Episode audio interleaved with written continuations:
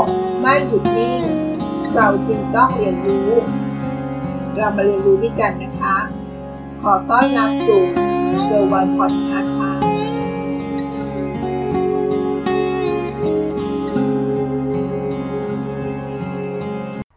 มีข่าวสนุกสนุกเกี่ยวกับ f o ฟ f i d i t มาเล่าให้ฟังนะคะ f o ฟ f i d i t กับ Boeing 747 เกี่ยวข้องกันอย่างไร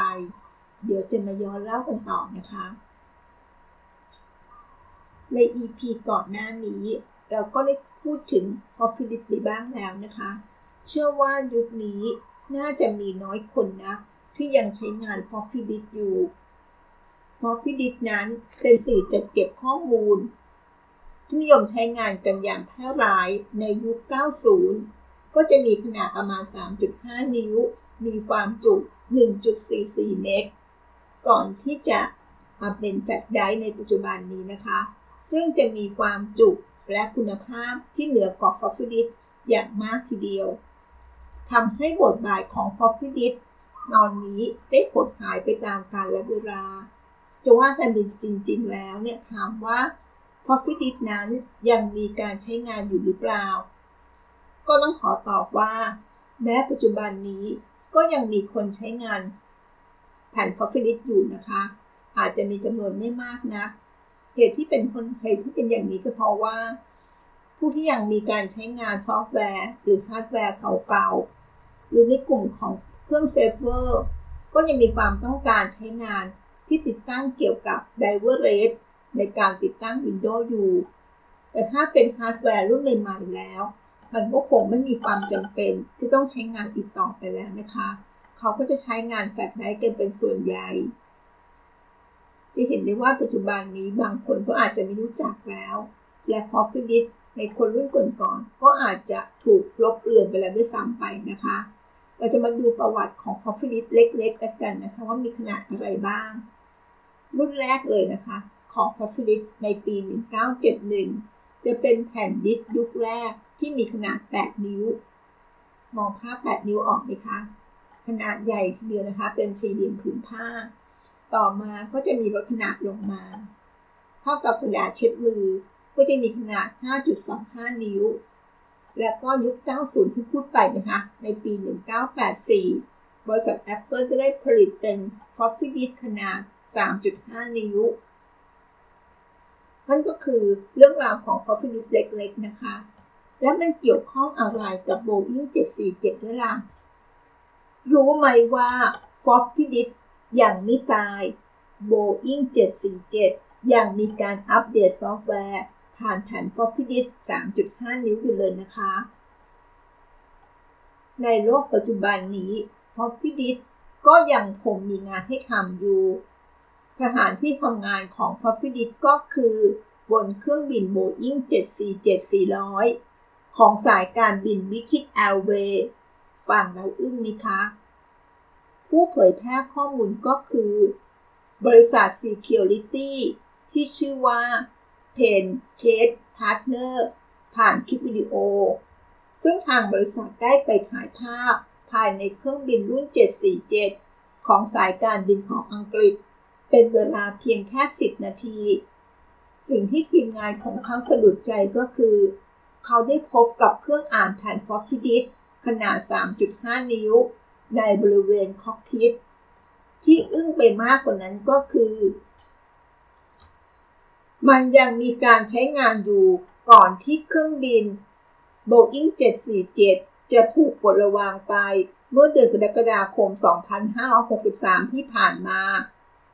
Pentest Partner ยังให้ข้อมูลต่ออีกว่า หน้าที่สำคัญของ Floppy Disk 3.5 นิ้วก็คือ มันจะทำหน้าที่อัปเดตระบบนำทางของเครื่องบิน ทุกๆ 28 วัน มิฉะนั้นแล้วเครื่องบินจะไม่สามารถขึ้นบินได้ วิศวกรของบริษัทจะต้องทำการอัปเดตแบบแมนนวลนี้ ให้กับเครื่องบินทุกลำที่ยังรองรับการอัปเดตลักษณะดังกล่าว ซึ่งบางระบบอาจจะใช้เพียงแค่ Coffee Disk แผ่นเดียว แต่ในบางครั้งอาจต้องใช้ถึง 8 แผ่นทีเดียวนะคะใครที่กังวลเรื่องสายการบินทำไมยังใช้เทคโนโลยียุคกล่าวในการทำงานอยู่อีก ไม่ต้องกังวลแล้วนะคะ เพราะสายการบิน British Airways เขาได้ตัดสินใจปลดระวางเครื่องบิน Boeing 747-400 ไปเรียบร้อยแล้วนะคะ และอีกสิ่งหนึ่งที่ต้องยอมรับก็คือ ครื่องบินรุ่นดังกล่าวนี้ มีการใช้งานกันมานานแล้วนะคะ ตั้งแต่ปี 1988 นับเวลาก็ประมาณ32ปีแล้วแล้วก็คงจะต้องบอกว่าในยุคนั้นก็คงจะปฏิเสธไม่ได้นะคะว่า เครื่องมือสำคัญในการใช้งาน ก็คือ floppy disk สำหรับการถ่ายโอนไฟล์นั่นเองค่ะและทางเว็บไซต์ของสายการบินวิทิตแอร์เวย์ เขายังให้ข้อมูลต่อว่า บริษัทสายการบินในการใช้งานเครื่องบิน Boeing 747-400 มากที่สุดในโลกด้วยนะคะ นอกจากข่าว Boeing 747 ที่เล่าไปแล้วนะคะ ยังมีข่าวอีกข่าวหนึ่งที่น่าจะสะดุ้งเช่นกันนะคะสำหรับประเทศอเมริกา ที่เพิ่งจะยกเลิกแผ่น Floppy Disk ไปในงานนี้นะคะเพราะกองทัพอากาศแห่งอเมริกา ก็ใช้เจ้าแผ่น Floppy Disk ขนาด 8 นิ้ว ซึ่งใช้มาตั้งแต่ปี 1970 เขาใช้เพื่อเก็บข้อมูลในการควบคุมระบบอาวุธนิวเคลียร์ของทั่วประเทศ ข้อสำคัญก็คือแผ่นดิสก์ดังกล่าวจะไม่สามารถแฮกได้นะคะ แต่พวกเขาก็ไม่ได้เปลี่ยนทันทีนะคะ เพราะต้องทำการย้ายข้อมูลเป็นแบบ solid state ทั้งหมด ในเดือนมิถุนายนปี 2563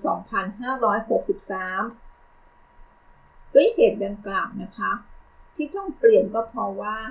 ทุกคนก็คงเข้าใจนะคะว่า การใช้คำสั่งต่างๆ ที่บันทึกในแผ่น floppy disk ขนาด 8 นิ้ว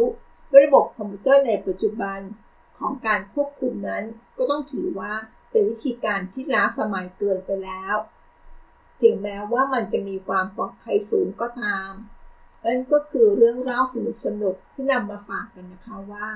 จริงๆแผ่น Coffee d i s ที่เรามองดูแล้วว่ามันล้าสมัย